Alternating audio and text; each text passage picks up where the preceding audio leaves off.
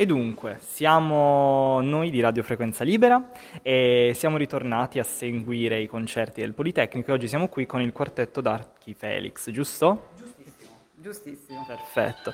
Allora, uh, iniziamo parlando principalmente del perché stiamo facendo un evento musicale proprio qui al Politecnico, perché è così importante riuscire a trasmettere, perché alla fine diciamo, la musica è uno dei linguaggi più universali che possono esistere. Quindi cosa vogliamo comunicare questo pomeriggio in, nel concerto?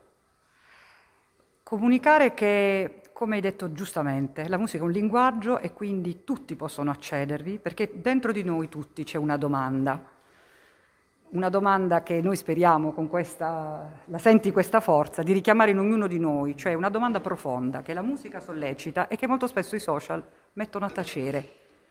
Qual è la forza che volete comunicare? È troppo facile riuscire a rispondere così.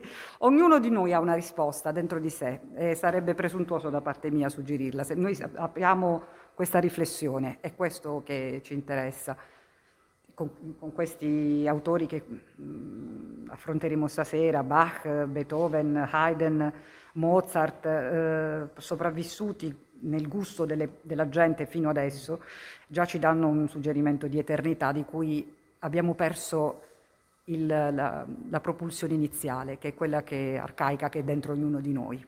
Voi pensate che anche artisti appunto del carico di, Be- di, Beethoven o Mozart siano riusciti a trovare le risposte dentro di sé e a comunicarle attraverso la musica?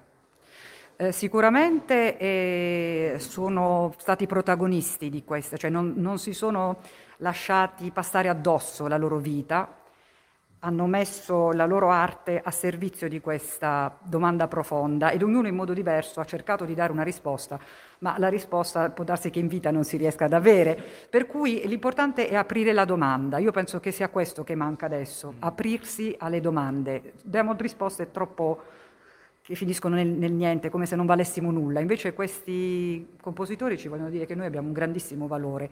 Sta a noi aprirci a questa importanza. È un messaggio veramente bellissimo, anche perché anch'io... No, assolutamente, ma è giusto comunicarlo in questo modo, appunto, attraverso prendere la musica. Coscienza. Esatto, prendere coscienza. Abbiamo bisogno di cose importanti per la nostra vita e non sempre rimanere nella superficialità. È, è, è importante, speriamo. Perché è appunto importante collegare il discorso della pandemia, dove ogni anima è stata in un certo senso confinata a, è costretta a fare i conti con se stessa, nonostante siano diminuite le relazioni sociali. Perché è importante collegare la musica a questo discorso? Ma perché prima ancora della pandemia altre persone hanno vissuto questa situazione. Lo stesso Beethoven ha vissuto un certo tipo di lockdown eh, fisico, si è isolato per la sua sordità eh, e nonché psichico perché tutti quanti lo allontanavano per l'arditezza del suo linguaggio.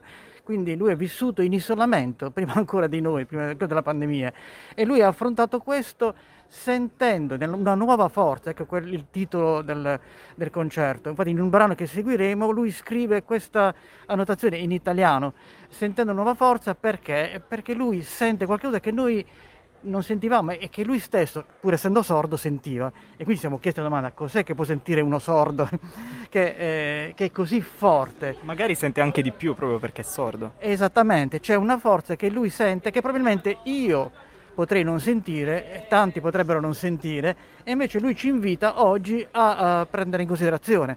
Del resto in un ambiente come questo, come il Politecnico, dove magari si può eh, dire, misurare la forza, misurare i materiali, calcolarli, analizzarli, introdurre un concetto che non è solamente fisico, perché eh, Beethoven non sentiva assolutamente nulla, eh, credo che sia importante. Cioè, c'è qualche cosa che va al di là e questo lo testimonia anche Mozart nel suo, nel suo brano che seguiremo, come anche Haydn, eh, Schubert soprattutto. Quindi ecco che già dal, dall'antichità, dalla nostra cultura, ci arriva un messaggio che va oltre quello che abbiamo vissuto e che vivremo probabilmente nei prossimi anni. La musica, oltre che essere un linguaggio artistico, è stata anche pensata con uh, strumenti che al Politecnico si usano ogni giorno, appunto matematica, anche fisica ovviamente. Certo, certo. Parliamo anche di ingegneria musicale, ingegneria del suono, che sono percorsi che vanno ancora tanto e sono percorsi che sono nati di recente. Quindi riuscire a portare questo in, al Politecnico di Bari è davvero qualcosa di speciale. Ma tutta Quindi... la teoria musicale, se mi permetti, si basa su principi fisici, acustici. Certo, certo. Anche la, la dissonanza, la consonanza, l'armonia nei secoli è basata su concetti fisici, acustici che sono stati scoperti tanti, ma tanti secoli fa. Quindi ecco che da lì nasce, si promuove una cultura che però non è soltanto, come dire, fisica. Mm. Ecco perché eh, si è sviluppata così tanto in tutto il mondo. Ecco perché certi brani si possono eseguire in tutti i tempi e in tante nazioni, in tanti posti diversi.